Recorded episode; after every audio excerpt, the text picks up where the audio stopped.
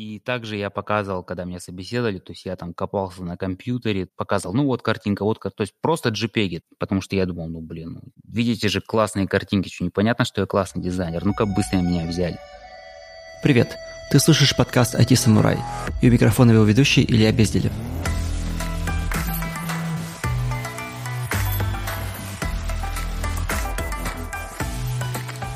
С момента публикации моего последнего эпизода прошло, наверное, уже около двух месяцев. За это время я записал очень классное интервью с CIO одного очень известного западного банка. Человек вернулся из Германии в Россию, работал там, все было здорово. Он рассказывал, как классно в России и призывал всех возвращаться. Добро на публикацию этого подкаста его пиар-служба дала нам 24 февраля. Ну, соответственно, публикация этого подкаста, она отложилась на неопределенный срок, а возможно даже навсегда. Был очень крутой эпизод. Но за этот месяц, точнее уже полтора месяца, сегодня 4 апреля, когда я это записываю, вся жизнь на русскоязычном пространстве просто перевернулась с ног на голову. И тот контент, который мы записали с моим гостем, он стал просто нерелевантен. Поэтому на какое-то время, возможно, даже на очень длительное, я хочу поменять формат этого подкаста и поговорить с людьми, которые живут за границей, о том, как они переехали, как они устроились, какие были сложности, как они искали работу и так далее. Потому что сейчас большое количество людей переезжает. Думаю, этот контент сейчас будет более актуальным. Сегодня у меня в гостях Женя Васенев, синер UX-дизайнер из Microsoft, который уже был у меня на подкасте. Женя знаю очень давно. В этот раз я решил его позвать для того, чтобы поговорить уже на другие темы. На темы того, как он переезжал из России в Америку, как он адаптировался, как искал первую работу. А также мы разобрали то, как нанимают дизайнеров в Соединенных Штатах Америки, как происходит ревью портфолио, резюме, он-сайты, телефонные скрины и так далее. Мы достаточно много обсудили разных тем, а также дали советы для тех, кто переезжает с насиженного места на что-то менее определенное. Возможно, кому-то это будет полезно. Все, поехали. Жень, привет. Рад снова видеть тебя у себя на подкасте. Для тех, кто вдруг пропустил эпизод номер 6, кажется, это был, мы с Женей очень хорошо поговорили про UX-дизайн, про то, как машинам нужно быть чуть более умными и о многих других вещах, которые прямо классно очень слушать, очень интересно. Но сегодня мы встретились немножко по другому поводу. Мы хотим поговорить о том, как происходит переезд в Соединенные Штаты Америки, о том, как искать работу для дизайнеров и о том, как происходит адаптация э, в новой стране жительства. Сейчас такая ситуация в мире, ну, точнее, не в мире, а в России, в Украине, в Беларуси, что много людей смотрят на то, чтобы переехать, кто-то переезжает вынужденно. И этим разговором мы хотим э, помочь людям как-то чуть лучше сориентироваться. Кто-то поедет в США, кто-то, может быть, уже выиграл грин-карту, у кого-то, может быть, уже есть работа, кого-то перевозит компания. Кому-то, возможно, это будет полезно, чтобы они могли освоиться быстрее, более эффективно и менее болезненно, научившись на тех шишках, которые мы, Женя, набили, когда переезжали мы в свою очередь. Женя, расскажи в двух словах, чем ты занимаешься, кем ты работаешь, чтобы те, кто не слушал предыдущий эпизод с тобой, понимал, с кем мы имеем дело. Привет, Илья, и это очень здорово, что мы опять а, с тобой встретились и говорим, хоть, как ты сказал, повод не самый хороший сейчас. Меня зовут Васенев Евгений, я UX-дизайнер, сейчас я работаю в Microsoft, и оригинально я из России, из Краснодара, и в США я переехал около 11 лет назад. Как ты переехал? Я выиграл грин-карту, так что а, мой способ, наверное, хороший с точки зрения информации, которую мы сегодня дадим, он хороший, потому что я не переехал на готовую работу, как переезжают многие айтишники по рабочей визе. То есть, когда я приехал, у меня не было ни работы, ни даже оффера на работу. Жень, для тех, кто не знаком с лотереей грин-карты, расскажи в двух словах, что такое, даже слово лотерея как звучит очень странно, я сам когда не узнал, думаю, что это вообще такое, как это вообще возможно? Как известно, Америка – это страна иммигрантов, и они очень болеют за diversity, то есть они пытаются сохранить разнообразие людей. Поэтому лотерея – это каждый год проводится, это когда они приглашают из разных стран людей на постоянное проживание. И так как, естественно, людей, которые хотят переехать в США, гораздо больше, чем США может вместить. Лотерея это буквально как бы лотерея, и раздается каждый год, по-моему, 50 тысяч грин-карт. Для понимания, почему это лотерея и как сложно у нее выиграть, да, примерно, я сейчас не знаю точно статистику, но когда я подавался, порядка 5-6 миллионов людей каждый год оплавится на эту лотерею. Люди со всего мира, правильно?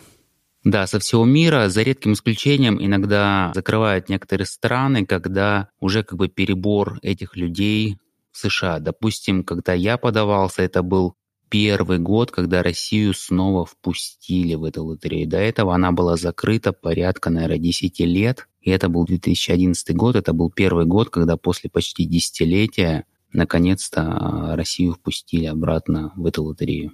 Я сам тоже участвовал один раз, тоже, наверное, лет 11 назад, я, правда, ничего не выиграл. Насколько я помню, там просто заходишь на сайт, заполняешь какие-то формы, буквально там, где родился, где женился, где работаешь. Ну, то есть такие простые такие базовые вещи, и все, и потом просто нажимаешь ОК и ждешь сколько-то месяцев, пока тебе не придет либо отказ, либо приглашение, правильно? Да, участие очень простое, именно как Илья объяснил, да, то есть это просто сайт, на котором заполняется информация. Лотерея идет, по-моему, около месяца, это все просто, и если вы выигрываете, это не значит, что вам дадут грин-карту. Это лишь шанс на то, что вам дадут грин-карту. То есть такая немножко как бы двойная работа. Первый этап – это чистая лотерея, как я сказал. Ну, как бы я надеюсь, что это лотерея. Может, они, конечно, что-то просматривают, но они анонсируют это именно как лотерею. И второй этап – это уже не лотерея, это уже сбор информации. То есть посылаются документы, заполняется, там очень большой такой процесс в плане документации идет чтобы понимать, что это не стопроцентный шанс, выигрывают в лотерею 100 тысяч людей. То есть еще 50% от выигравших срезаются по тем или иным причинам. То есть кто-то не смог поехать, кто-то не захотел, кто-то передумал, кто-то не подошел по документам и так далее, и так далее. Поэтому, если вы подаетесь на лотерею, если вдруг вы выиграли, надо поторопиться с документами.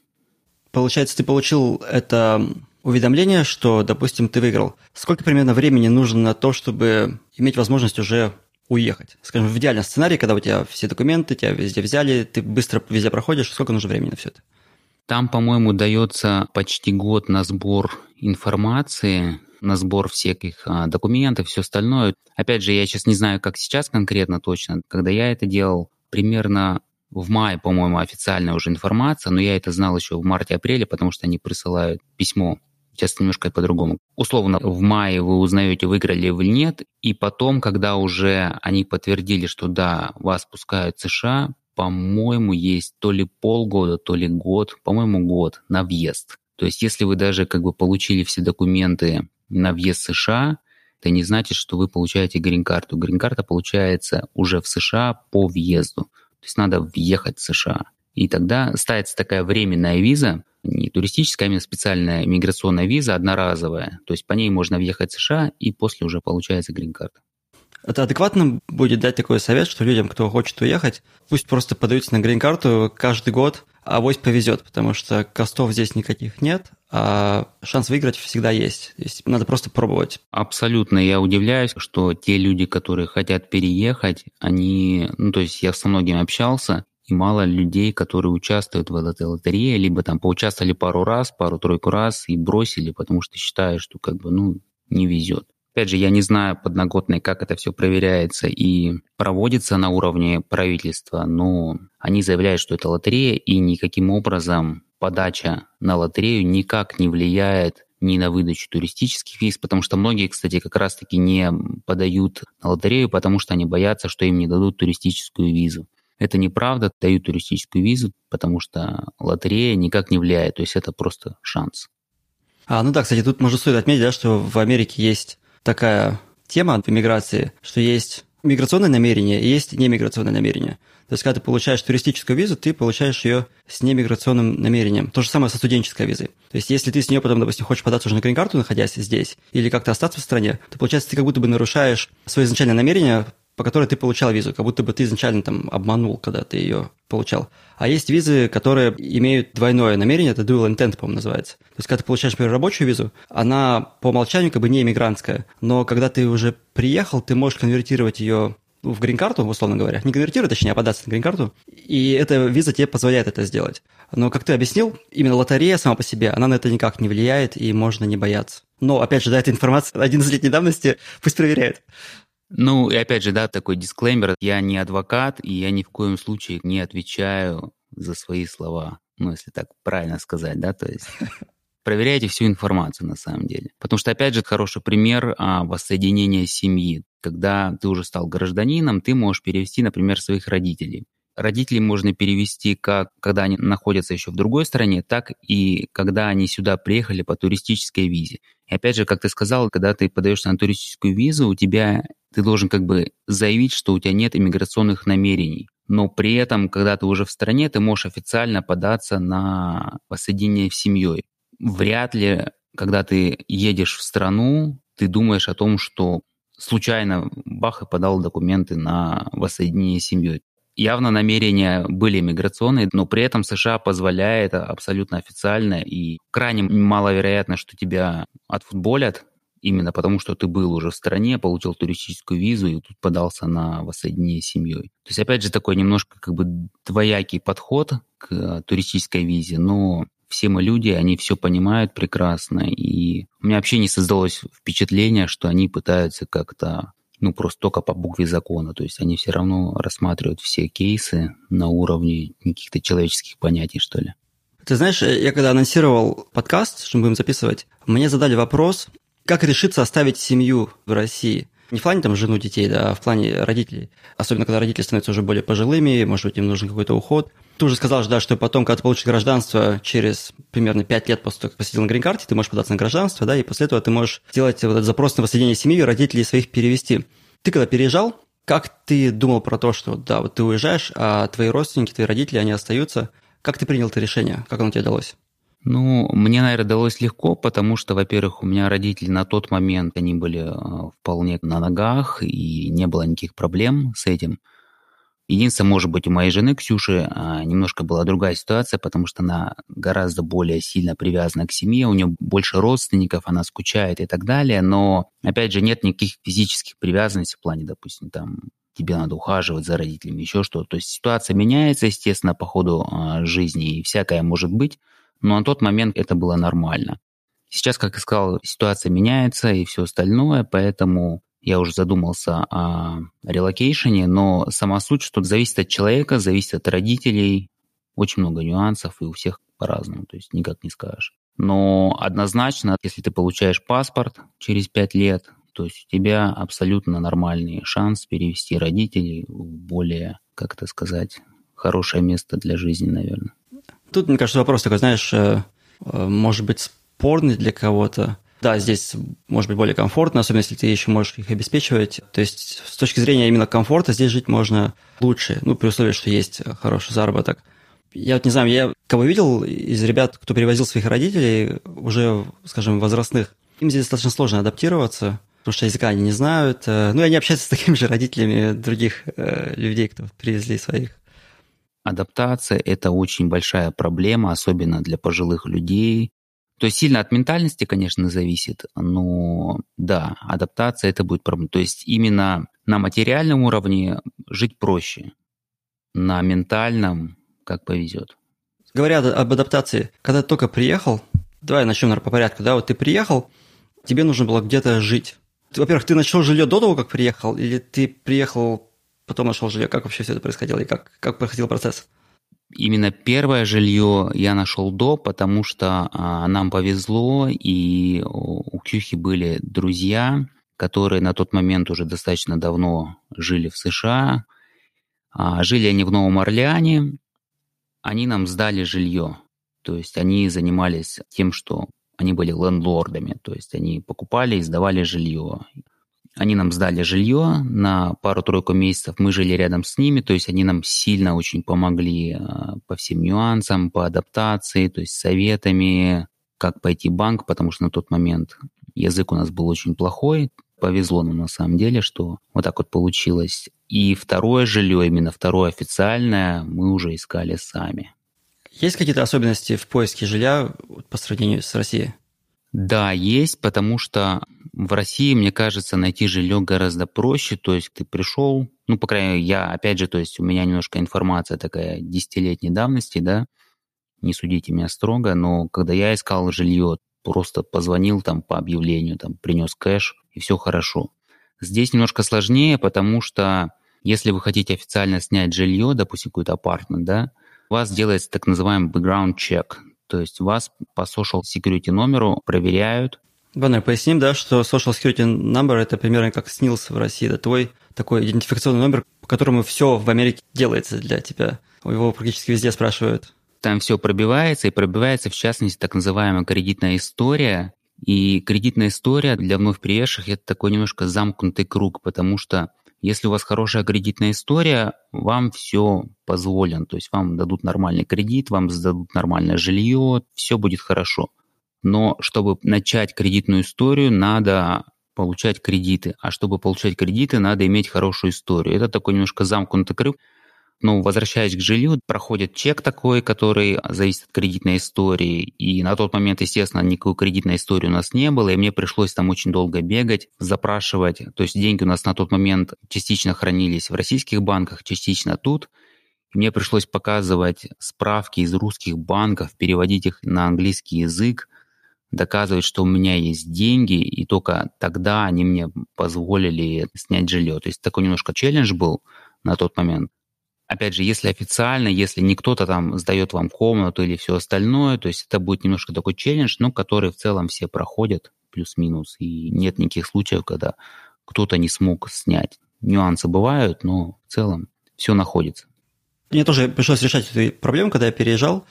У меня была другая ситуация, я переезжал по студенческой визе – нам тоже не хотели сдавать без кредитной истории, потому что у нас даже social security номера не было. То есть они даже не могут ее проверить, кредитную историю, потому что нету идентификатора, по которому это можно сделать. И с нас они просто взяли депозит. Обычно берут депозит в размере месячной платы, но даже меньше, когда у тебя хорошая кредитная история. А с нас взяли то ли два, то ли три месяца депозита, то есть пришлось достаточно много денег им отвалить. Но это был способ это сделать официально. Может быть, такой вариант тоже, если есть лишние, скажем, деньги да, в запасе, то ими можно компенсировать нехватку кредитной истории поначалу. Да, это однозначно один из вариантов. Я, кстати, сейчас задумался, я не помню, почему у меня тогда так не попросили. То есть они просили меня показать деньги, но не просили их дать. А ты знаешь, я об этом не знал, и мне, ну, эта женщина, с которой мы работали, она просто это предложила. Ну, женщина, в смысле, арендодатель. Может быть, это просто зависит от того, подумал ли человек на том конце, что так можно сделать. Поэтому вот сейчас, допустим, зная то, что я знаю, я бы сам предложил такой вариант. Я могу сказать, ну, давайте я вам дам там депозита в два раза больше, а вы меня возьмете. Но на тот момент мне это тоже в голову не пришло. Да, возможно, может просто разные условия, потому что на самом деле все апартные комплексы, это, ну, в большинстве случаев это какие-то такие большие корпорации, и там часто, ну, так вот у нас делают, и все. То есть, опять же, ну, есть варианты снять участника и все остальное, это все никто не отменяет, и это все есть. Но, опять же, даже частники стараются проверять, кто вы и что вы. И, опять же, то есть наш опыт с Ильей отличается, потому что у нас не было работы. Те люди, которые приезжают сюда по рабочей визе, им гораздо проще, потому что у них есть офер, и часто эти люди приезжают в большие компании работать, да, это значит, что у них есть офер, и имея офер на руках, когда ты приходишь снимать апартмент и показываешь офер там из Гугла или Microsoft, неважно, там вопросов даже не возникает. Они проверяют бэкграунд-чек, но вопросов совершенно не возникает, и наоборот, там даже могут скидку делать или еще что-нибудь, потому что они понимают, что человек приехал с деньгами, и никуда он уезжать не собирается. Да, и тут еще тоже есть такой хак, который мне предложили, которым я воспользовался. Когда я только начал работать здесь, на своей первой работе, я пришел в банк, чтобы открыть счет, и они говорят, ну, давай, типа, оформишь так, чтобы твоя зарплата падала тебе на счет в наш банк, а мы тебе откроем кредитную карту после мы получим первую зарплату от тебя. Потому что мы уже будем знать, что да, ты как бы реально работаешь, деньги реально падают. И они мне открыли эту кредитную карту с каким-то минимальным кредитным лимитом, но это позволило мне начать накапливать кредитную историю. Ну, вот так вот по чуть-чуть кредитная история и накапливается. Я хочу перейти к тому, э, когда ты переехал, как ты нашел поддержку. Ты сказал, что у тебя друзья были. Что делать людям, у них, допустим, нет друзей? Вот они приехали, и как вот, нельзя сориентироваться, найти какую-то группу поддержки, что бы ты посоветовал? Когда я переезжал, немножко другая была ситуация. Тогда был ЖЖ, и у меня была пара друзей из ЖЖ, живой журнал, и они мне уже помогали. Мы приехали, и по абсолютно странному случаю мы даже сняли жилье в том же апартменте, где они жили. Мы это узнали только после того, когда мы уже сняли этот апартмент. Они нам тоже очень здорово помогали и советом, и все остальное. Я потом как бы отдавал этот такой а, моральный долг, потому что у меня переезжали знакомые тоже по лотерее. Два человека, как минимум, насколько я помню. И я им тоже помогал. И, соответственно, вероятно, они кому-то помогали и так далее. Сейчас, мне кажется, это гораздо проще, потому что очень много всяких сообществ, там, ну, в частности, там, да, то есть, если вы переезжаете, например, в Калифорнию или там в Вашингтон, очень легко найти там Сиэтловский, все остальное, то есть находится и люди очень достаточно отзывчивые, потому что все иммигранты, все это проходили или проходят прямо сейчас, и там можно найти и поддержку, и совет, иногда даже слишком много советов, на мой вкус. Но если кто-то нуждается в поддержке, без проблем. Если нужна именно моральная поддержка, тоже можно найти, но при этом я вот, насколько я запомнил, да, мне очень много помогали, на самом деле, именно морально американцы, как ни странно. Русские мне больше давали каких-то советов, иногда даже не, как я уже сказал, ненужных. Объясняли тебе, почему ты дурак? Ну, примерно, да, то есть либо очень категорично заявляли о каких-то этих. А американцы именно поддерживали меня морально, то есть вот просто как-то улыбкой, что ли, да, то есть каким-то там «привет», «hello», твой английский гораздо лучше, чем мой русский. Ну, естественно, мой английский с двумя там «hello», и все там, он будет лучше, чем их русский, который они не знают, либо там, может, знают пару слов. Но они это все время так говорили, что мне было это приятно. То есть я понимал, что это фигня, но было приятно. И очень много, и до сих пор я нахожу, что американцы очень именно как-то так вот по-доброму искренне поддерживают особенно какие-то пожилые люди, то есть мне такое ощущение, что они как бы за счет своего опыта, они знают, как тяжело людям бывает, как бы вот это вот еще такая вот иммигрантская немножко история у людей. То есть они примерно понимают, как людям тяжело, и они умеют как-то очень по-доброму, незлобно поддержать. Вот это я как бы очень люблю американцев, на самом деле, мне это очень сильно помогало. Слушай, интересный момент, просто чисто гипотеза, да, что у более молодых людей у них нет времени, знаешь, они спешат куда-то торопятся, да, вот они выгоду, может, какую-то ищут. В то время как люди пожилые, а им спешить некуда. Им э, то, что я, по крайней мере, с кем я пересекался, с, особенно, знаешь, где-нибудь в глубинке, да, приедешь в какую-нибудь глубинку, они слышат сразу твой акцент, они всегда спрашивают, откуда ты. В городе, в большом, практически никто не спрашивает, потому что вокруг столько акцентов, что, ну, все просто к этому привыкли уже. А куда-нибудь едешь в какие-нибудь там конкретные там дня, и там какая-нибудь тетенька там за прилавком тебя может спросить, и ты можешь с ней поговорить. И она никуда не торопится, она с тобой поговорит, что-то тебе скажет, она выслушает тебя, несмотря на твою, там, может, медленную речь. Да, это хорошее, интересное наблюдение, я сам об этом никогда не задумывался. Спасибо. Да, это однозначно факт. И опять же, это зависит даже не только, скажем, город или деревня, это еще зависит от местности, то есть где это, там, Калифорния, Техас, Сиэтл. Например, Сиэтл тот же, даже среди Америки, он знаменит так называемым Seattle Freeze называется, то есть примороженные сиэтлиты. Я когда переехал, такое первое впечатление, они немножко похожи на русских. Они такие улыбаются гораздо меньше, и они более такие немножко ну, не грубоватые, закрытые. Особенно после Калифорнии сильная разница. И даже американцы говорят, что да, да, да. Поэтому очень зависит от местности. Если какая-нибудь, не знаю, там деревня где-нибудь, не знаю, в Аризоне, туда там люди точно никуда не спешат, и там можно поговорить. Прожив здесь 11 лет, какие бы ты отметил особенности культуры, как в личной жизни, так и в работе? Ну и если ты можешь это сравнить, может быть, с российской культурой, тоже это было бы полезно. Ну, для меня как бы большая особенность, да, и которая на самом деле мне очень легла на душу, это мало кто лезет в душу. Здесь люди очень ценят личные границы, как свои, так и чужие. И никто не будет нарушать эти границы без уважительной причины. Наверное, даже с уважительной причиной они попросят прощения за то, что они нарушают твои личные границы.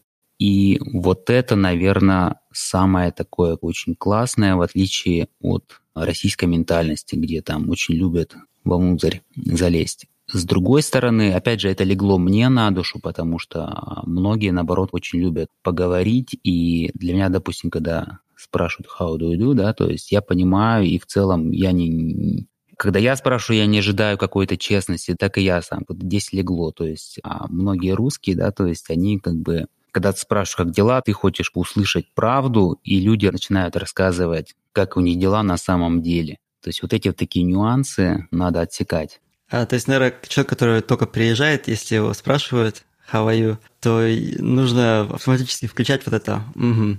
окей, там, fine, and you. А, то есть без вот этого рассказа на 10 минут про то, как у тебя на самом деле дела. Еще, кстати, вот насчет ответов, да, такой нюанс, что очень разные уровни в том, как ты отвечаешь. Я не найду сейчас правильный термин, я просто объясню. Если а, тебя в России спросят, как дела, и ты скажешь «хорошо», хорошо – это хорошо. А если в Америке тебя скажут, как дела, и ты скажешь там «окей» или там «I'm good», это значит, что ты там, ты просто на дне, все с тобой плохо. Если ты скажешь там I'm fine, I'm awesome, бла-бла-бла, то есть тут как бы немножко, значит, у тебя все хорошо. Разница в одних и тех же словах и понимание немножко другое. Поэтому я когда часто отвечал как бы там I'm good, особенно с таким русским выражением и акцентом, народ расстраивался, думал, у меня все плохо, а у меня все хорошо было а в душе лезть не хотят, поэтому лишних вопросов не задают, и просто думаешь, что у тебя все плохо. А было что-то такое, что тебя прямо вот удивило? Вот ты приехал, и ты увидел, о, вот, это вот эти люди вообще другие, или они делают что-то по-другому? Да, наверное, такое было, и одно из первых, что меня просто поразило, это полная расслабленность. Но опять же, то есть я приехал так более осознанно, наверное, Калифорнию, потому что первая поездка была такая просто очень совсем я не помню, по-моему, рассказывал в прошлом подкасте, не помню уже. Первая поездка у меня в США, это у меня был периметр. Мы объехали на машине всю США, всю страну вокруг. И это было три недели, и, наверное, первую пару недель, пока мы там приехали в Нью-Йорк, ехали, то есть это был такой немножко где мы, что мы. И более осознанно у меня началось уже в Калифорнии, плюс вторая моя поездка была в Калифорнии. И когда я уже переехал, естественно, я переехал в Калифорнию. То есть такие южные штаты, люди расслаблены, очень расслабленные, добродушные по сравнению, опять же, да, с Россией. Вот это меня очень удивило, потому что я привык, как бы, что надо все куда-то бежать, что-то делать, напрягаться и все остальное. И вторая, наверное, нюанс, который меня очень удивил, то, что люди здесь могут планировать. То есть они могут планировать отпуск задолго. То есть они могут бронировать, например, кемпсайты за полгода, за год.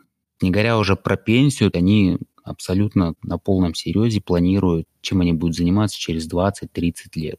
Сейчас для меня это абсолютная норма. Я думаю о пенсии, откладываю на пенсию. У меня это все уже как бы налажено, это все нормально для меня, абсолютно ментально для меня это нормально. Но тогда когда я, живя в России, я абсолютно не представлял, что я буду где там через 2-3 года, и когда люди мне рассказывают, чем они будут заниматься там через 5, 10, 15, 20, 30 лет, это для меня такой немножко был шок, если честно. Я немножко поясню для тех слушателей, кто, может, не знаком с словом кемпсайт, потому что я о нем тоже узнал, когда сюда переехал. То есть здесь есть э, организованные места для кемпингов, где ты заранее бронируешь место, приезжаешь сюда, там у тебя место для палатки, кострище, э, вода, туалет, душ – и они стоят совсем недорого, там, может, долларов там 30-40 за ночь. Но хорошие места расходятся действительно за полгода. Их очень сложно забронировать, когда ты хочешь поехать на следующие выходные. Особенно если кэмпграунды, вот эти вот места, где можно ставить палатка, находятся в каких-то очень таких красивых, но популярных местах, допустим, там Есемити или где-нибудь на берегу океана. То есть все хотят пожить на берегу океана, все хотят поночевать в Есемити. И во многих крутых кемпах, на самом деле, даже, опять же, лотерея есть. То есть ты не просто как бы должен успеть, но ты еще должен быть lucky enough. Знаешь, вот это тоже то, что мне в Америке очень сильно не нравится, если честно это вот ограниченность ресурсов. То есть есть какие-то вещи, на которые спрос значительно превышает предложение. Например, вот эти кемп-сайты или какой-нибудь паром куда-нибудь. Бывает такое, что там просто ограниченное количество мест, и да, возможно, такое, как ты говоришь, да, что там бывает ли лотерея, или они говорят, вот завтра, типа, в 7 утра мы освободим 50 билетов, которые можно купить. И все, в 7.01 уже ни одного билета нету, да, то есть сидят, там эти браузеры обновляют для того, чтобы все это купить. Там очереди в ресторанах. Ну, то есть такие вещи, которые тебя, может быть, есть деньги, но ты не можешь пойти это просто получить, потому что предложения слишком мало, и слишком много людей, которые тоже это хотят, у которых тоже есть деньги. То есть деньги здесь не всегда все решают. Это, это да, и это я абсолютно согласен, но с другой стороны можно посмотреть на это. Представляешь, ты, допустим, приезжаешь на кемпсайт, а там вместо 50 человек, и, допустим, не знаю, там следующая палатка где-нибудь там в 50-20 метрах, да, палатка у тебя просто соседняя просто палатка на палатке, человек на человеке, пропадает эта эксклюзивность, и ты уже туда второй раз не поедешь, потому что даже если это океан и все красиво, ну, вокруг куча людей. Вот эта вот приватность, да, вот это вот как бы не нарушение частных границ, это тоже здесь работает. И да, я согласен, что даже имея деньги, ты иногда можешь не купить, но ты понимаешь, за что ты платишь, ты понимаешь, зачем как бы ты туда едешь. Ну да, на все всегда... Любой, любой аргумент всегда можно вывернуть. Ну, я с тобой согласен в этом тоже, да. Давай немножко поговорим про поиск работы. Ты приехал, ты работал в России дизайнером, у тебя был свой бизнес, ты про это рассказывал в первом эпизоде. Как ты искал работу? И, ну, и понятно, что сейчас прошло уже больше десятилетия, да, что-то может быть уже неприменимо, но в целом вот концептуально, что ты сделал правильно и что ты сделал неправильно, когда ты искал работу? То есть какой бы ты совет, может быть, дал себе тогдашнему я бы, наверное, дал бы очень популярный такой хороший совет, как структурировать портфолио, как писать резюме и все остальное, потому что, когда я приехал, я достаточно много времени потратил на узнавание этих нюансов, причем на собственном опыте. Потому что когда я переехал, я думал, что я как бы классный дизайнер, я сейчас покажу там пару-тройку картинок, и меня возьмут даже несмотря на то, что я не говорю по-английски. Это было таким достаточно для меня разочарованием. Где-то меня вообще даже не собеседовали. То есть сразу отказывались сходу прямо? Ну, как бы я подавался, да, и просто даже не приходил ответ. Потом я только узнал, что это абсолютно нормально, то есть есть некая воронка, которая должен проходить, да, то есть Плюсом было, что я действительно был хорошим дизайнером и до сих пор являюсь хорошим дизайнером, я надеюсь. Без ложной скромности. Да, от скромности я не умру даже несмотря на то, что как бы я подавал просто какие-то там скриншоты и все остальное, что как бы делать не надо, все равно меня приглашали на собеседование. То есть там дальше я уже проваливал собеседование, потому что очень много нюансов, опять же, о которых я не знал. И, конечно, да, то есть если бы мне на тот момент был какой-то ментор, который сказал бы, как, что и надо делать, на самом деле такой человек попался. Это был а, один из моих собеседователей, который меня собеседовал я очень сильно запомнил, потому что это был такой сильно другой опыт, если сравнивать со всеми другими собеседованиями. То есть он меня пособеседовал, он мне сказал прямо, говорит, Евгений, я тебя не возьму. Это было в NVIDIA, это собеседовался. Я приехал из Сан-Франциско, чтобы понимать, по-моему, в Сан-Хосе это порядка полтора часа в один конец, в лучшем случае. Это без пробок. Он говорит, только потому что ты приехал, я тебе расскажу почему я тебя не возьму и как надо делать, чтобы тебя взяли. И он мне дал кучу полезных советов, которые я просто принял, все переделал, и после этого дела пошли чуть-чуть получше. Какие советы он тебе дал? Ну, во-первых, он мне сказал, потому что, как я перед этим сказал, да, то есть я присылал просто папку с картинками, просто сайты, просто картинки. По нас смотрите. Да, нате, смотрите. И также я показывал, когда меня собеседовали, то есть я там копался на компьютере, показывал, ну вот картинка, вот картинка, то есть просто JPEG, потому что я думал, ну блин, ну, видите же классные картинки, что непонятно, что я классный дизайнер, ну как быстро меня взяли. Он мне рассказал, как оформлять портфолио, что надо показать, что надо писать в резюме, и так далее, и так далее, и так далее. То есть там много было нюансов. Но первое, это такой самый главный, наверное, совет, что приходя на собеседование, надо быть подготовленным. То есть надо, чтобы у тебя был хорошее портфолио, которое ты знаешь, где что искать и как что. Если тебя спрашивают ты можешь быстро найти, а не копаться там где-то в куче файлов сырых на твоем компьютере. То есть это должен быть хорошо оформленное портфолио с хорошими кейсами, и ты мог по ним все говорить. То есть не просто там листать картинки, а именно рассказывать, чего ты добился. Потому что одна из таких особенностей а, поиска работы здесь дизайнером, опять же, то есть мой опыт в России старый, поэтому, может быть, сейчас что-то поменялось. Но здесь никто не смотрит на просто картинки. Здесь все пытаются понять, какую проблему ты решил. Никому не нужна просто картинка веб-сайта красивая или там картинка приложения. Это такая одна из больших ошибок, которые на самом деле очень многие русские совершают, приезжая сюда, показывая просто красивые картинки. Никого они здесь не интересуют. И для меня на тот момент вообще было шоком, что многие дизайнеры, они даже показывали в портфолио вайрфреймы. То есть для меня это был просто вырви мозг шок. То есть я не понимал, как человек показывает просто сырые вайрфреймы портфолио. Для меня это был настолько как бы черновой проходной этап в создании дизайна, что я даже его нигде не афишировал. Да, я мог делать wireframe, то есть, но для меня это было как ну, просто какие-то почеркушки. А тут люди почеркушки показывают, потому что очень важно показать, как дизайнер мыслит. То есть, какая у него была проблема, какие у него были входящие данные, и как он решил эту проблему. И не просто вот была проблема, и вот я ее решил. Именно процесс. Потому что когда нанимают дизайнера здесь, они пытаются понять, как его прошлый опыт и его навыки можно перевести на те проблемы, которые он будет решать в компании. То есть сможет он решать такие же проблемы на этом опыте или не сможет. То есть сможет ли он понять проблему, принять какие-то ограничения, возможности найти и сделать нужный дизайн в нужное время, они все это пытаются выяснить на интервью. Давай с тобой разложим структурное интервью прямо вот от и до. Ну, допустим, человек приехал, выиграл Гринку, да, человек дизайнер, допустим, как ты. С чего вообще начать? То есть как искать работу? Какие-то сайты, вакансии, рефералы. Расскажи, как вообще к этому подойти изначально?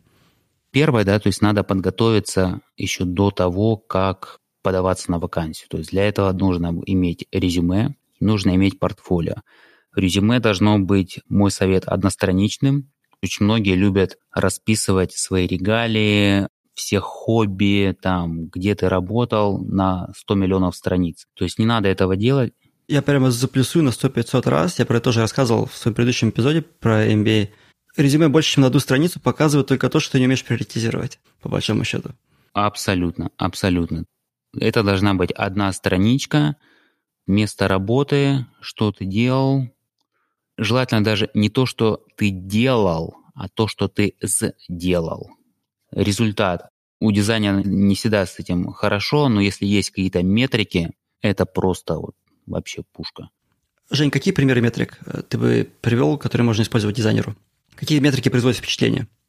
Абсолютно те же самые как бы бизнес-метрики, особенно деньги. Деньги либо пользователи. Я переделал, к примеру, там регистрацию на e-commerce сайт, и пользователи там, drop-off упал там с 20% до 3%. Люди стали быстрее проходить регистрацию, соответственно, увеличились деньги и так далее, и так далее. То есть любая метрика, которую понимают бизнес-люди. Когда дизайнеры собеседуют дизайнеров, они смотрят на метрики, но они и могут на другие вещи смотреть. То есть качество дизайна, насколько человек понимает, это тоже очень важно, это спрашивают. Но дизайнеры не только общаются с дизайнером, то есть они общаются с продукт-менеджером и все остальное. Продукт-менеджерам очень важно понимать, насколько человек сможет нацеливаться на результат, потому что никому не нужен дизайн ради дизайна. Всем нужен дизайн ради бизнеса. Дизайн ради дизайна – это искусство. Это немножко не про UX. Что еще стоит указать, чтобы как-то выделиться на общем фоне? Можно скиллы как бы добавлять, но это больше, наверное, для каких-то роботов, потому что когда вы подаете резюме, это не значит, что сразу его читает человек.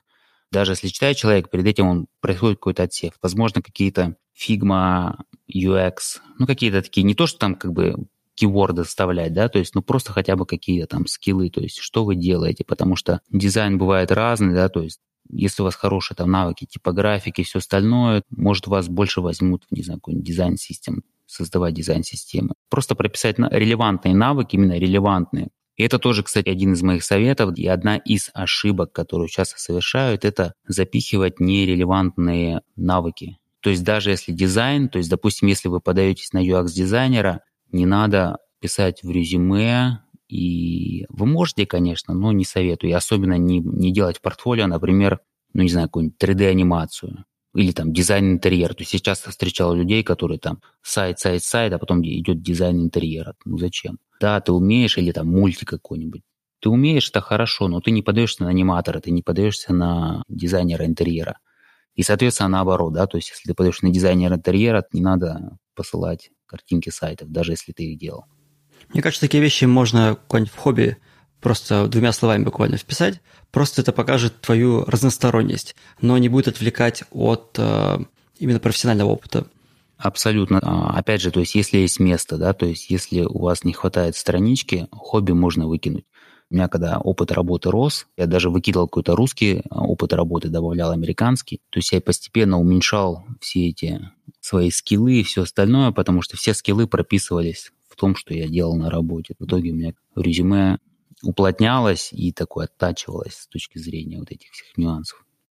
Поразительный такой эффект. Чем больше у тебя опыта, тем короче становится резюме, потому что ты умеешь лучше приоритизировать, э, как-то более правильно все это сжимать. У меня, по крайней мере, такой вот опыт. И мне всегда очень нравится, когда люди могут уместить все в одностраничное резюме, потому что я могу просто по диагонали его прочитать. Это тоже, мне кажется, такой момент, который стоит отметить. А, никто не читает резюме, как вот прям читает. Мне попадает резюме, и я читаю из него, может быть, 40% слов максимум, потому что у меня нет времени на то, чтобы читать все, что человек написал. Я ищу ключевые вещи, ключевые какие-то признаки по шаблонам каким-то. Да, просто идет такое сканирование. И то же самое на самом деле по портфолио, потому что портфолио это как бы неотъемлемая часть подачи на работу дизайнера. Давай поговорим про портфолио. Что такое портфолио, что в него входит, как его правильно составить?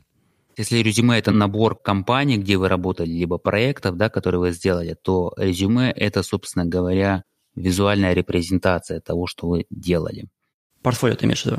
Да, портфолио. Поэтому портфолио и резюме – это как бы ну, две вещи, которые дизайнеру просто необходимы. В портфолио необходимо положить самые лучшие и самые свежие работы. Часто, опять же, одна из таких ошибок – пытаются запихать слишком много, даже если это релевантная работа, просто много всего. Портфолио не тот момент, где количество важнее качества. Качество важнее. Лучше положить там 3-4 работы, но каждая работа будет просто там изюм чем 20, ну, каких-то таких средненьких. Тут приоритет, приоритизация, приоритет, о май гад. Приоритеты здесь тоже работают очень сильно. Опять же, в портфолио, как я сказал, не стоит выкладывать просто картинки. Даже у меня на самом деле в портфолио есть картинки, просто картинки, но это не лучший показатель. Самое классное это когда в портфолио есть проекты. То есть когда очень четко расписано, что, где, как, как вы делали, какая была проблема, как вы решали, то есть буквально именно то есть расписывается. Например, если зайти на мой сайт, там есть раздел дизайна, там валяется 6-9 работ. Это не лучший показатель того, что я делаю. Когда я подаюсь на работу, я подаю не это портфолио, я подаю PDF-файл, в котором как раз-таки расписаны очень подробно 2-3 работы.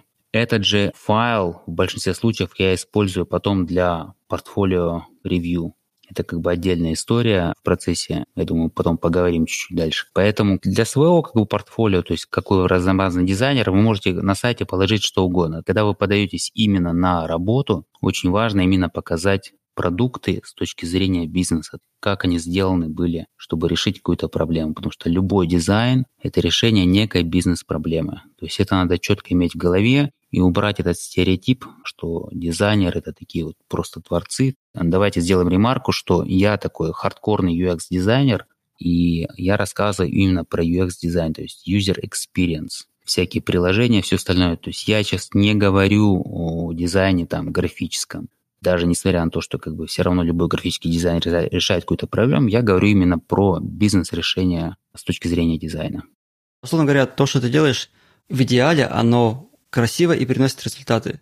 Но если оно приносит результаты и не очень красиво, это тоже нормально. Потому что важнее всего это результат. Я как бы стараюсь сделать красивое с результатом, потому что, допустим, я сейчас занимаюсь B2B, а, enterprise приложения там для хардкорных админов, все остальное. Но я сейчас не помню дословно цитату, но как-то там было так сказано, что enterprise тоже заслуживает красивого дизайна. Почему только B2C продукты, вот они все такие красивые, все приложения? Почему какой-нибудь администратор, который создает очередное полиси для защиты информации, почему он должен плакать кровью с глаз, видя наше приложения, почему он не может наслаждаться жизнью, делая достаточно скучную работу. Я считаю, что красиво это ты прав, да, то есть пусть лучше она будет не совсем красиво, но успешно, чем наоборот. Но если это будет и успешно с точки зрения бизнеса, и красиво, ну это просто бинго. Удачи дизайнера, что он смог это сделать. Еще такой момент, когда я куда-то подаюсь на позиции, если я подаюсь, я не так часто собеседуюсь на самом деле, то я всегда резюме свое подгоняю под конкретную позицию, потому что у меня достаточно уже опыта накоплено, который, скажем, часть этого опыта менее применима в одной сфере, более применима в другой. И я поэтому могу правильно приоритизировать под конкретную позицию, понимая, что именно требуется конкретно для этой работы. Как ты считаешь, для дизайнера тоже этот подход, я думаю, применим и для резюме, и для портфолио, чтобы показать именно то, что важнее и релевантнее конкретно для конкретной позиции. То есть у тебя, возможно, будет по резюме, по портфолио для каждой позиции, на которую ты подаешься. Да, я думаю, это очень хороший совет. Я так не делаю, но это скорее а, из-за некой моей лени, потому что я пытался это делать в начале, но когда ты рассылаешь там, не знаю, а, особенно в начале, ты рассылаешь там 100 компаниям, чтобы получить хоть какой-то ответ, ну, поменять 100 резюме, для меня это был просто ад. Я на какой-то момент это просто отсек. Во-вторых, если у тебя есть определенный опыт, значит он есть. Если его нет, ну, если у меня нет опыта в работе, я сейчас не знаю чего, то есть, ну, каких-то приложений, я подаюсь, допустим, в компанию, которая занимается этим приложением, это не значит, что меня не возьмут, потому что дизайн, в отличие, может быть, от каких-то более технологических профессий, да, он, его легче распылить, то есть его легче применить на другие сферы. Естественно, меня сейчас проще нанять в какую-нибудь компанию, которая продолжает заниматься там защитой информации, либо она делает какие-то большие enterprise приложения, потому что это мой хороший опыт. Но это не значит, что я не смогу сейчас сделать приложение, к примеру, для аренды яхт. Я никогда не делал приложения для аренды яхт, но я делал приложения, допустим, какие-то другие. Опыт я могу применить. Не так, что как программирование. То есть, опять же, даже в программировании это можно это. То есть, но если ты не знаешь какой-то язык, а люди программируют совершенно на другом языке, ты его можешь выучить, но тебе это займет какого-то времени. То есть в дизайне это немножко проще. То есть дизайн такой немножко универсальный язык в этом плане. Угу. Ну, логично, да. Возвращаясь к тому, как проходит процесс поиска работы, ты говорил, что ты рассылал там, в сотни компаний резюме. Как ты находил эти позиции, какие сайты ты использовал? Точнее, наверное, правильный вопрос, какие сайты есть сейчас, то есть где сейчас вот человеку найти эту сотню компаний, в которые можно отправить резюме? Я бы посоветовал в первую очередь LinkedIn, то есть если я его правильно произношу, потому что у меня сегодня с этим какие-то были проблемы. Потому что ты заполняешь свой профиль, и если раньше каждая позиция, которая там публикуется, часто вела на другие сайты, где тебе надо было загрузить свое резюме, заполнить кучу форм, часто пытаются все автоматизировать, вплоть до того, что там one-click application. Нажимаешь кнопку, и вместо резюме, то есть ты подгружаешь резюме, но за основу берется еще твой профиль. И твой профиль – это, по сути, твое расширенное резюме. И это все автоматизируется, очень быстро подаваться на вакансии, то есть очень легко искать. Плюс сейчас куча информации именно о работодателе. То есть вообще сейчас на самом деле искать работу гораздо проще, чем это было, когда я искал. Поначалу, когда вы ищете работу, вам бы лишь бы найти работу. Но потом, там уже вторая, третья, четвертая работа, вы уже не ищете просто работу, вы ищете какую-то очень нужную для вас работу. Играет роль же не только деньги, там какие-то бенефиты, насколько компания ложится вам на душу. И сейчас куча сайтов, где вы можете посмотреть отзывы об этой компании, можете посмотреть рейтинг этой компании, то есть, условно, там, Microsoft, к примеру, там 4,5 на Glassdoor. Ну, я сейчас не знаю точно там, и раньше там у Гугла было там выше, сейчас он там ниже и так далее. Ты смотришь, и когда заходишь, это как вот выбираете рейтинг в ресторане. Вы не пойдете кушать в кафе, в котором там 3,5 рейтинг. Вы, наверное, пойдете кушать в кафе, в котором рейтинг 4,7. И также сработает. Если вы видите, что те люди, которые там работают, ставят рейтинг компании 3,5, ну что-то с этой компанией не то и вы уже задумаетесь, идти ли туда при прочих равных. То есть, когда выбора нет, да, но когда выбор есть, вы уже начинаете думать. Поэтому LinkedIn, Glassdoor, вот эти вот два сайта для меня первоочередные, потому что Glassdoor дает очень хорошую информацию по компании, отзывы, бенефиты, можно зарплаты посмотреть, плюс-минус там и так далее. Можно посмотреть сложность интервью, то есть какие вопросы спрашивают, то есть такие подготовительные и там же есть вакансии. LinkedIn он пытается подтянуться сейчас в этом плане, но там больше вакансий и там больше людей варится именно из индустрии. Кстати, очень хороший момент про Glassdoor ты отметил. Сайт, я не знаю, насколько он знаком людям вне США. Там люди могут анонимно оставлять отзывы о компаниях, в которых они работали, оставлять свои зарплаты. Люди, которые проходят там интервью, оставляют информацию о вопросах и могут даже делать комментарии, как они на них отвечали – это очень полезно, когда ты, допустим, уже получил приглашение на собеседование в какую-то компанию. Раз, пошел, посмотрел, какие вопросы они задают, выписал себе их все в какой-нибудь файлик и сидишь, готовишься, потому что ну, по-другому никак, да. Если они ищут определенные вещи, нужно эти определенные вещи им дать. Да, это очень хороший сайт, и ссылку мы на него вставим на страницу эпизода, чтобы люди не пытались на слух понять, что это за сайт, чтобы можно было просто нажать на него. Слушай, сопроводительные письма сейчас кто-нибудь пишет еще, нет? Или это уже все в прошлом?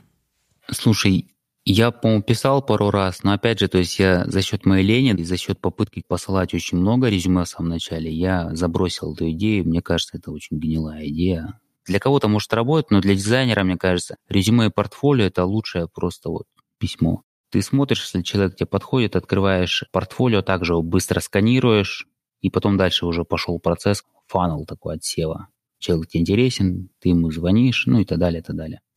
Мне кажется, еще при поиске работы важно отметить момент с рефералами – рекомендациями, да, это называется, наверное, на русском. Когда кто-то тебя рекомендует э, на позицию, условно говоря, я тебя хорошо знаю, мы с тобой работали вместе, я могу сделать для тебя реферал, и ты там сразу же пропускаешь какие-то уже стадии, там, сканирования резюме роботами, я думаю, уже не будет производиться. И тебя могут уже сразу поставить на интервью. То есть это автоматически повышает твои шансы, потому что я за тебя как будто бы поручился в этом случае.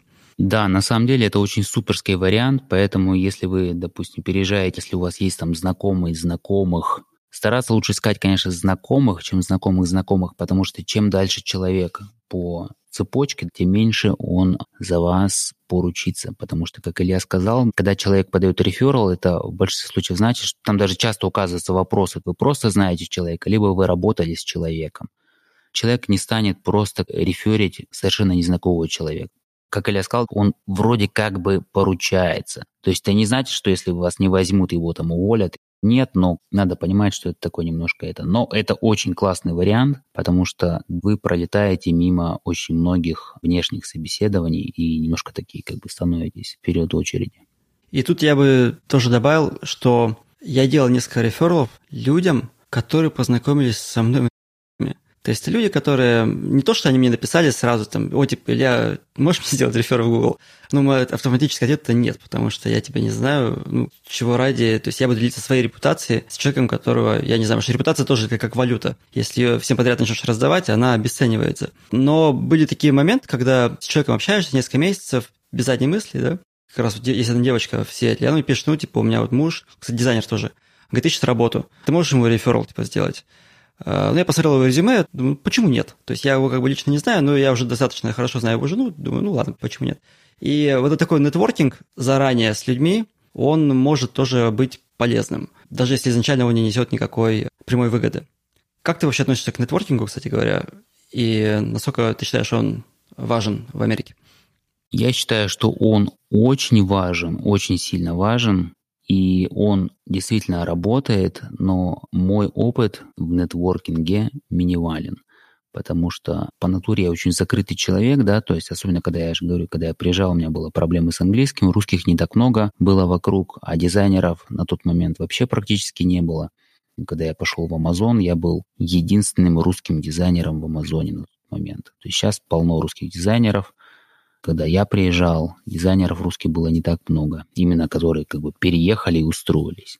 Нетворкинг очень работает, поэтому если у вас подвязан язык, и вы очень любите общаться, и не интроверт, как я, да, то есть пользуйтесь, потому что это работает.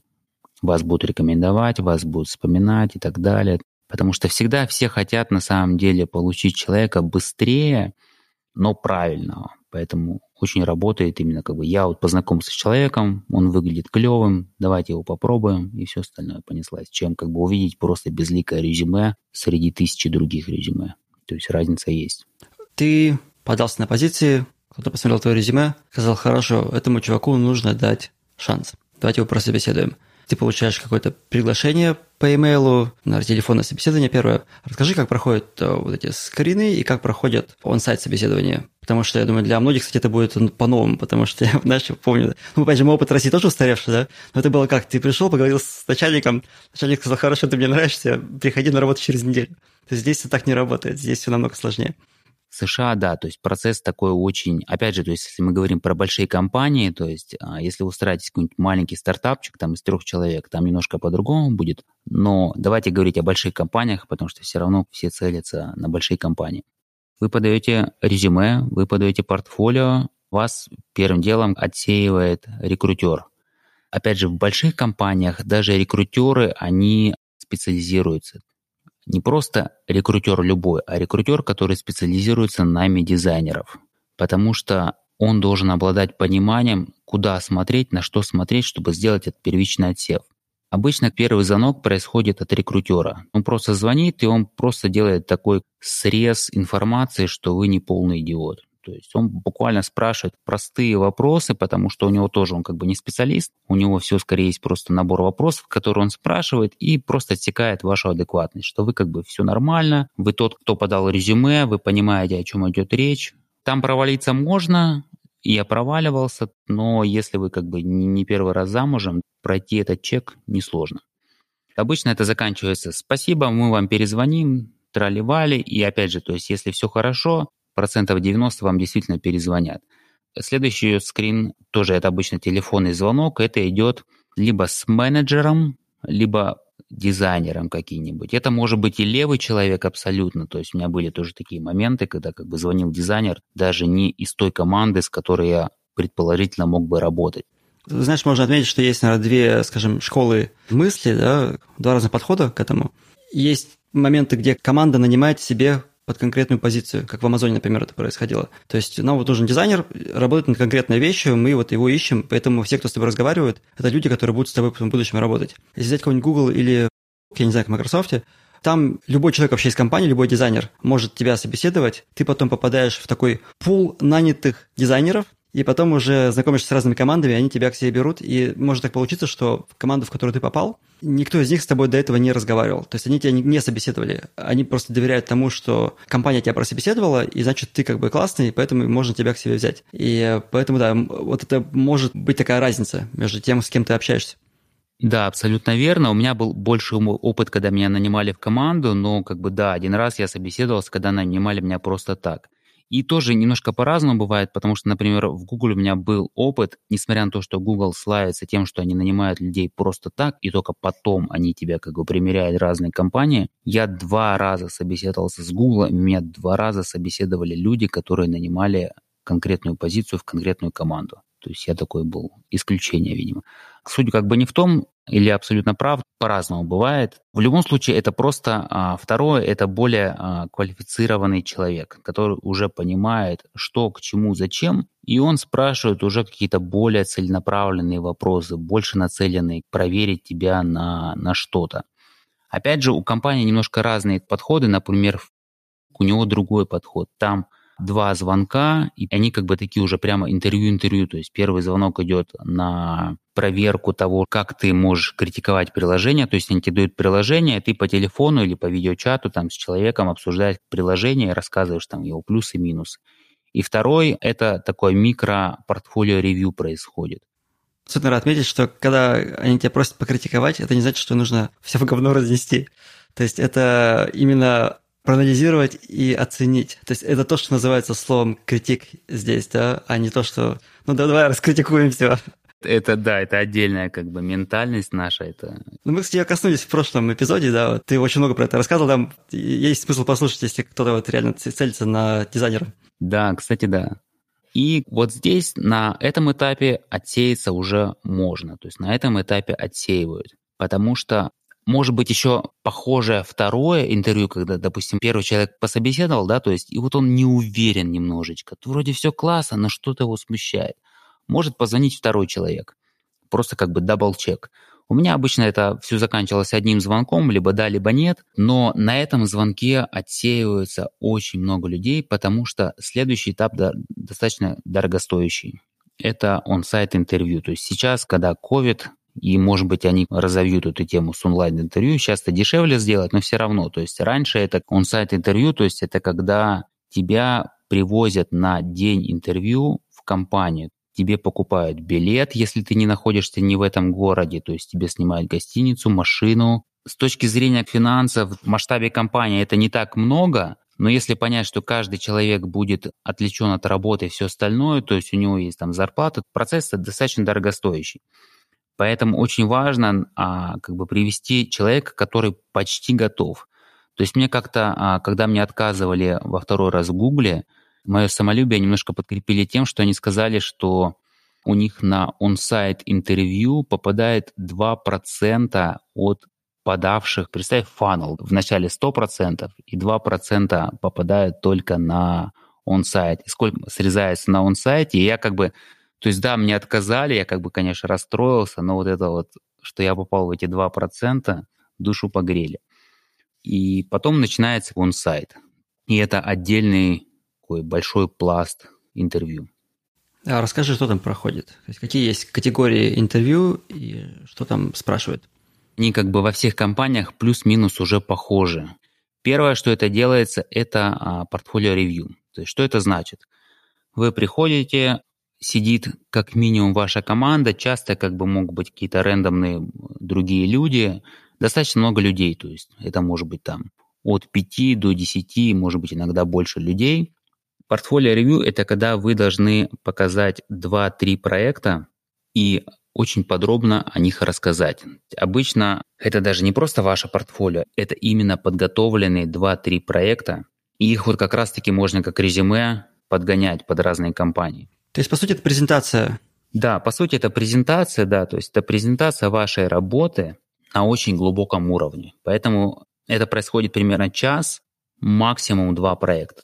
У меня не встречалось момента, когда мне надо было там три или четыре, потому что времени просто не хватает, потому что вы начинаете рассказывать проблему, они слушают, у них появляются какие-то вопросы. Опять же, то есть если вы дошли до этого этапа, тут очень важно не стрессовать, потому что никогда не знаешь, как люди себя поведут. Кто-то сильно заинтересуется и будет смотреть и интересоваться, и спрашивать вопросы, кто-то будет просто тупить в телефон, это не очень вежливо, но такое тоже встречается, потому что, может быть, у него какие-то вопросы и так далее. И так как это все происходит лично, и кандидаты такие немножко напряженные, важно расслабиться и получить удовольствие. Просто рассказать про себя, потому что тут надо еще понимать, что не только они нанимают вас, но и вы нанимаете компанию. Потому что вам в этой компании работать, опять же, то есть если мы говорим про большие компании, деньги там уже далеко не самый первый показатель понятно, что да, мы сейчас говорим о, о людях, которые только приехали и все остальное, но опять же, надо понимать, куда целить. Очень важно, чтобы вы подходили к компании, но чтобы и компания подходила вам. Особенно если вы нанимаетесь в какую-то определенную команду, и вы видите эту команду, вам надо понимать, будет ли у вас коннект с этими людьми. Хочется ли вам с ними работать или нет. Или вы будете мучиться. То есть тут такой немножко как бы обоюдная пристрелка. Но в целом, да, то есть вы просто показываете свои работы, очень подробно рассказываете. Вот то, что я вначале рассказывал, что каждый проект должен быть очень качественно оформлен, то есть какая проблема состояла, какие ограничения, какие возможности были, как вы думали, какие опции вы предложили. Очень важно показывать именно процесс, потому что компании очень-очень-очень важно понять, как вы сможете думать над будущими проблемами и решать эти проблемы. Им как бы важно, что вы делали в прошлом, но им очень важно понять, как вы сможете масштабировать ваш опыт и применить этот опыт на их проблемы. Вот здесь как раз-таки все это происходит на портфолио ревью. Потом После этого уже происходят такие one-on-one называется, то есть это когда вы интервьюируетесь с разными людьми один на один. То есть это обычно там 45 час, примерно, наверное, от 2-3 до иногда 5 человек по-разному бывает, и обычно у каждого человека есть определенная задача. То есть они не просто как бы интервьюируют вас об, об одном и том же. У каждого человека есть определенная задача, на что он вас простреливает. То есть один человек может простреливать на дизайн мышления, то есть как вы решаете проблемы. Второй человек может простреливать а, на коммуникацию, как вы общаетесь, как вы будете общаться, как вы общаетесь там, с продукт-менеджерами, с программистами. И нет такого, что я не могу сказать, что вот это как бы важное интервью, а вот это можно как бы пропустить. Нет, каждое интервью очень важное. Кто-то может простреливать вас на какие-то принципы, то есть насколько вы эмоционально и ментально вписываетесь в ценности компании, потому что здесь компании очень заботятся о имидже и о своих ценностях. Здесь ценности компании – это как бы не пустой звук, это принципы компании, то есть что ими движет. И очень важно, чтобы вы понимали эти принципы и умели ими оперировать, и понимали, что это не пустой звук для людей. Какого рода вопросы задают при проверке, допустим, принципов? Они могут спрашивать, допустим, в Амазоне есть определенные принципы, которые они вам прямо говорят, что их надо прочитать и надо применить и, и так далее. Обычно спрашивают так называемые behavioral questions, да, то есть поведенческие. Расскажи мне, как ты, к примеру, действовал когда ты принес свой дизайн к программисту, а программист сказал, нет, я не буду это делать. Как ты решил эту проблему? Они пытаются понять, как вы делали в прошлом и как вы будете делать в будущем. И как эти принципы ложатся на вот это ваше поведение. В Амазоне, к примеру, есть там, я сейчас не помню дословно, там что-то там про болт, там be bold или что-то в этом роде. Uh, think big. Think big, там be bold. И ты как бы, зная эти принципы, ты можешь их где-то там вкрутить, да, то есть если компания тебе прямо говорит, что процесс как бы важен, но результат важнее, все остальное, ты можешь подкрутить свои вопросы под вот эти принципы. Но так как они behavioral, то есть из вашего прошлого, очень сложно что-либо выдумывать, особенно на ходу. Поэтому это тоже очень чувствуется, когда человек там плавает, потому что они часто как бы не просто они как бы зада, задали вопросы и ждут ваш ответ. То есть они задают уточняющие вопросы, начинают копать, копать, копать. Если вы пытаетесь придумывать на ходу, это не сработает. То есть вы быстро поплывете. То есть надо понимать, что они смотрят на конкретный опыт. Я тут еще добавлю, что многие люди, опытные профессионалы, они обладают большим количеством историй, которые они могут рассказать, но очень важно то, как ты преподносишь эту историю конкретной компании, в частности, взять, допустим, тот же Amazon, у них определенные есть принципы, определенная культура работы. Взять э, там, Google или Microsoft, все равно все компании немножко отличаются. И ту же самую историю ты можешь рассказать немножко разными способами, с разных углов, разные вещи подчеркнуть, когда ты собеседуешься с этими компаниями, отвечаешь на один и тот же вопрос, потому что они ждут от тебя разного. И тут, когда тебя уже позвали на он-сайт, важно очень изучить компанию, изучить ее принципы, посмотреть какие-то интервью, может, подкасты какие-то послушать с теми людьми, которые там работают, чтобы понять, как тебе нужно себя преподнести. И что очень полезно, они тебе заранее присылают в e-mail ну, какие-то подсказки да, про то, что именно они ищут, дают тебе какие-то материалы для изучения. Вот, и наверное, мой совет здесь в том, что ими не нужно пренебрегать. Это очень крутая такая подмога в том, чтобы ты лучше понимал, как себя преподнести. Я думаю, для дизайнеров это тоже актуально. Да, и, а, например, в последнее время они дают уже просто настолько разжеванную информацию. Рекрутер просто тебе прямо говорит прямо, что тебе надо делать. Не то, что как бы там вопросы-ответы. То есть раньше это было слишком, как бы, ну, это был почти секрет, то есть что спрашивают. То есть сейчас они тебе прямо говорят, что они тебя будут спрашивать. Но при этом очень важно чувствовать нюансы – что пытаются спросить, потому что иногда как бы спрашивают одно, ты думаешь, что они тебя ждут такой ответ, а на самом деле не совсем. Например, хороший пример для меня был, да, я собеседовался в Apple, и я собеседовался в команду по Apple Store, то есть вот этот электронный магазин, и они как раз буквально перед тем, как меня они собеседовали, они сделали полный редизайн стора этого. А я как бы всегда на интервью я заявляю, что я хочу работать над новыми продуктами, чтобы это было что-то импакт, что я видел свой результат. То есть для меня важен именно результат. И для меня действительно важно, поэтому то, что я в самом начале сказал про интервью, очень важно понимать, подходит ли вам эта работа, потому что если она не подходит, деньги быстро перестанут мотивировать, вам станет скучно, вы перегорите и все остальное. Так вот, я собеседовался в Apple, и вот это я, значит, разговаривал, и потом под конец они стали мне задавать такие вопросы, а как я работаю, когда скучно, а как, то есть, вот там дедлайны, то есть, а вот что ты делаешь там. И я как бы прямо там залепил уже, когда мне скучно, я курю бамбук, а когда дедлайн уже поджимает, я быстро все делаю, и как бы, и, как это мы в прошлом эпизоде говорили, хуяк и в продакшн.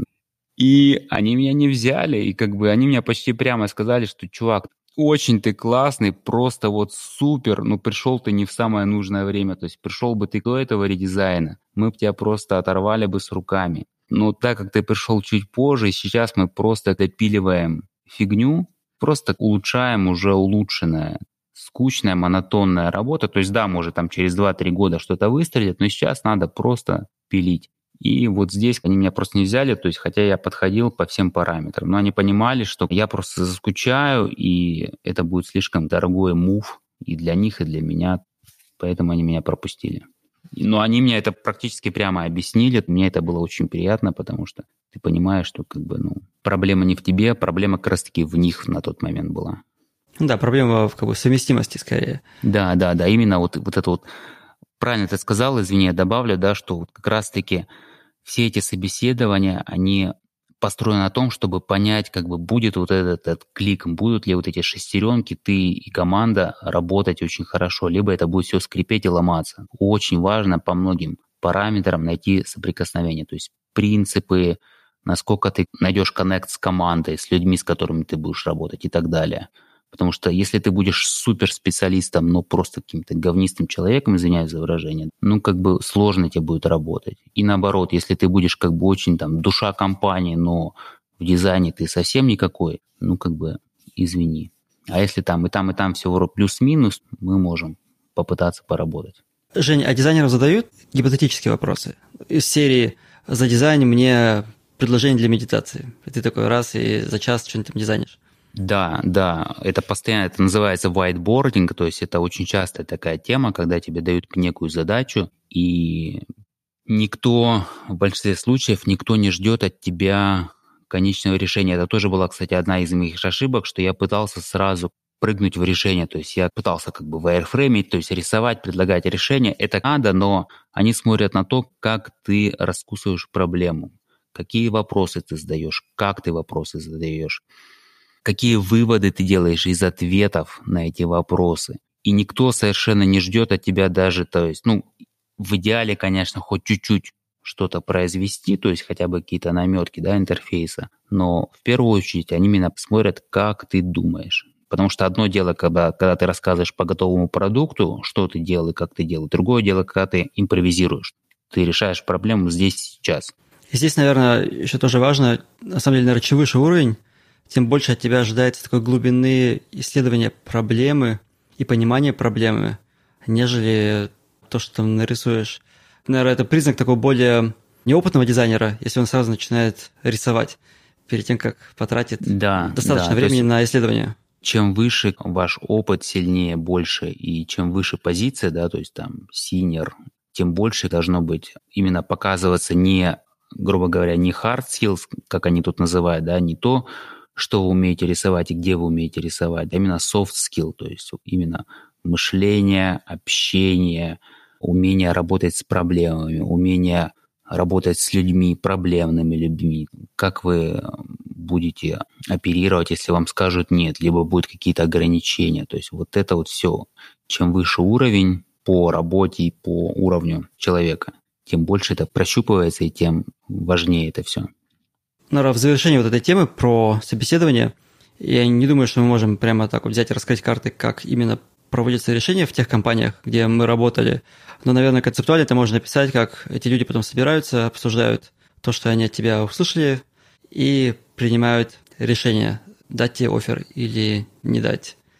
Это именно так происходит. Они общаются, они рассказывают, либо ты да, либо против. И в большинстве компаниях либо все за, если даже один человек против, не возьмут. Как бы другие не хотели, если один против, и он как бы приводит определенные внятные причины, человека не возьмут. Опять же, может, я вру, но, насколько я знаю, это работает в Амазоне, и это стопроцентно работает в Microsoft. То есть, если вы как бы прошли он-сайт интервью, он так еще называется луп, то есть как бы вас прогоняют по... Залупили. Да.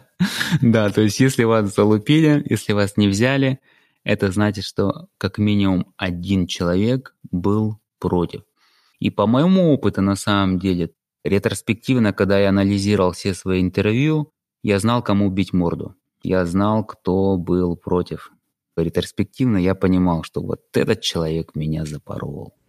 Ты знаешь, когда проходил собеседование в Амазоне, свое самое первое, нет, еще не первое, это долгая история, да, но я два раза записывался в Амазон, оба раза получил офер, но когда я второй раз проходил, офер, который я уже принял, один из людей был прямо таким, прямо засранцем, вот прямо так сложно с ним было. Он старше меня еще был где-то 15 на 20, наверное. И такой прямо давил, давил, давил. И я думаю, ну все, короче, я ничего не получил, я прямо запорол. И у меня было очень большое удивление, когда мне, во-первых, дали офер, во-вторых, э, ну, в Амазоне еще была такая тема, что там был такой чувак, в смысле, такая роль, я не помню, как она называлась, кто-то из тех, кто тебя собеседует, тебе звонит и поздравляет тебя с тем, что вот тебя там берем, там классно, mm-hmm, приходи. Чемпион, по-моему, это называлось. И мне звонит этот чувак, который, как мне казалось, меня запорол. И мало того, он говорит, ты идешь работать ко мне в команду, потому что твой опыт для меня очень релевантный. И я был вообще в таком шоке, думаю, как? У меня было ощущение, что меня просто загнобил на этом интервью. Но на самом деле такой, наверное, здесь тоже совет, да, что люди бывают разные, и компании тоже разные, с разными культурами. И если тебе кажется, что тебя прямо засаживают, возможно, человек просто хочет докопаться до сути, ну и у него такой стиль. Ты можешь получить офер, но тебе уже самому придется выбирать, готов ли ты работать с таким человеком или нет. К слову сказать, этот человек мне потом не очень был приятен в работе, но он буквально через неделю после того, как я пришел, ушел из компании, и у меня был другой менеджер, с которым мы очень круто сработались. И это тоже такой интересный поворот судьбы был. Да, абсолютно верно. Несмотря на то, что я как бы давлю на то, что а, вы должны присматриваться к компании, все остальное, я понимаю, особенно первую, как бы, потому что мы говорим о людях, да, которые только переехали, они которые тут живут пять лет и больше, и они все понимают. Понятно, что получить первую работу очень важно, потому что, ну, как бы и стресс, и все остальное. Поэтому, если вас нанимают, но вы как бы думаете, что-то вам не нравится в компании, it's okay. Это можно потерпеть, потому что каждая новая работа добавляет вам опыта в США, что очень важно, потому что здесь как бы смотрят именно на опыт такой вот Опять же, если это большая компания, допустим, вам удалось с первого раза попасть в большую компанию, но, к примеру, команда так себе и вам не очень нравится. It's okay, потому что в больших компаниях вы можете спокойно перейти на другую позицию по внутреннему переводу, и это делается гораздо легче. То есть, поработав, помучившись немножечко год, полтора, вы можете спокойно присмотреться, что происходит в других командах, и найти себе команду уже по душе при этом у вас все останется, то есть останется ваш офер, останется как бы ваши бенефиты и все остальное. Просто вы поменяете команду или, допустим, команда классная, но проект скучный, вы поменяете проект и так далее. То есть это все делается очень легко. Если эта компания не очень большая, какой-нибудь стартап, опять же, вы наберетесь опыта, вы поймете, что от вас ищут и все остальное, и через год вы просто будете более уверенно себя чувствовать при попытке найти работу первая работа, даже если что-то не складывается, it's okay, потому что это просто ваш опыт. Говоря еще про первую работу, я видел такой тренд, э, ну, очень маленькая выборка, несколько человек всего лишь, но люди, допустим, приезжают, они занимали какие-то серьезные позиции там в России или, может быть, в компаниях поменьше, и они подаются, к примеру, на позицию senior в одну из топовых компаний, допустим, там Amazon или там в Google или тоже Microsoft. И, э, ну, естественно, позицию senior они не получают. И тут, наверное, я бы сделал такую пометку, да, что даже если ты был, там, не знаю, директором по дизайну какой-то компании в России, возможно, ты не попадешь даже на уровень синьора в этих компаниях. Потому что это очень часто наблюдается, что уровни сбрасываются на один, два, даже бывает на три уровня. Это окей, потому что там намного больше сложность того, с чем ты работаешь. То есть там требуется большая глубина, и даже если ты был, там, не знаю, директором в компании поменьше, это не значит, что ты будешь директором Точнее, это практически на 100% значит, что ты не сможешь быть директором в Амазоне. В Амазоне ты будешь каким синером, и тебе нужно директор еще будет дослужиться. Да, это абсолютно верно. Я бы немножко а, покопал бы вглубь, потому что это очень такой нюанс сложный. Во-первых, это бьет, когда вы приезжаете, а это бьет по а, самомнению и самолюбию, я уж не знаю, как назвать это. Бьет еще, наверное, по самоуверенности. Да, по самоуверенности. Вы приезжаете, вы там были директор, там у вас опыт, все остальное, но здесь он, вы не можете этот опыт нормально транскрибировать в то, что здесь происходит.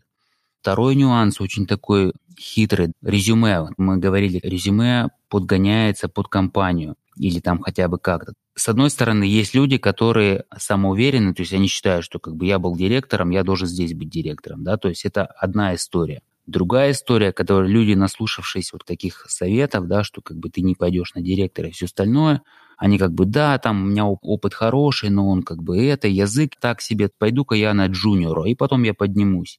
И они, с одной стороны, вроде как бы мув то есть они понимают, что они не тянут сейчас на вот этого синера здесь или вот этого директора там, пытаются начать с низов, при этом они несут резюме директора, то есть такой overqualification происходит.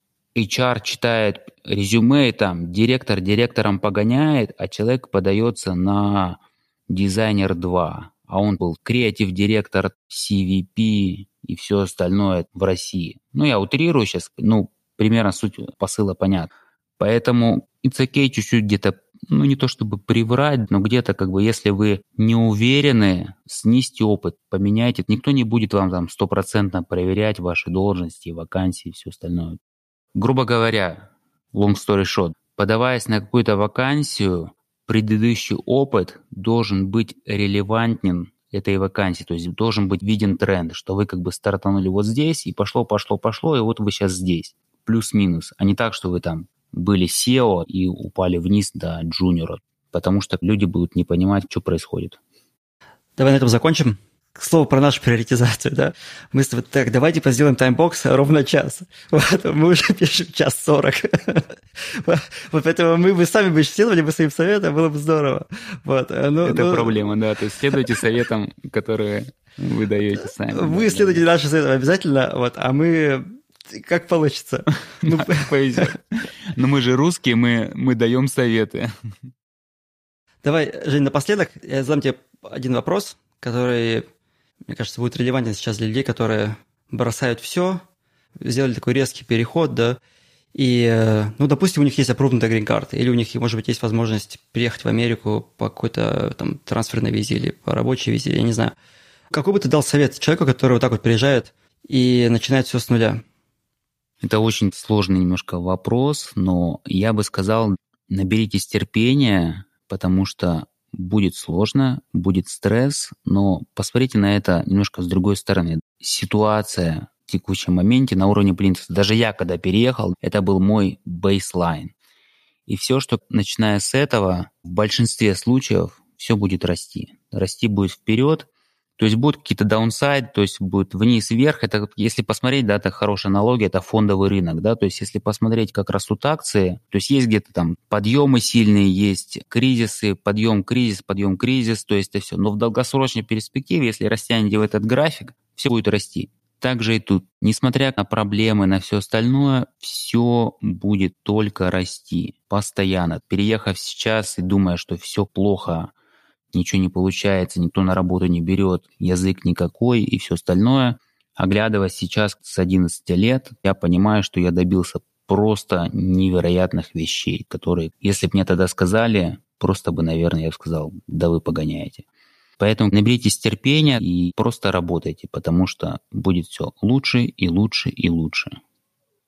Да, я помню, где-то читал такую фразу, что когда ниже падать уже некуда, у тебя только один путь наверх.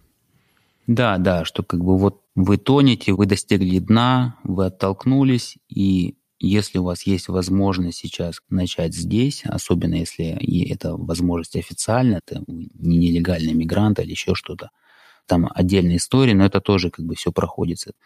Америка – это страна действительно возможностей, как бы не банально и величаво это не звучало. Каждый кует свою судьбу, и возможностей очень много, и причем даже если у вас нет опыта или даже нет вообще навыков, у меня есть примеры, когда люди просто учились дизайну и получали классные работы, и теперь они классные дизайнеры. Все возможно на самом деле. Опять же, как не банально бы это звучало. Жень, спасибо тебе огромное. Чувствую, у нас материал еще на один эпизод, как, как минимум. Спасибо за приглашение, и действительно я надеюсь, что не в последний раз. По крайней мере, мне очень хочется еще раз прийти.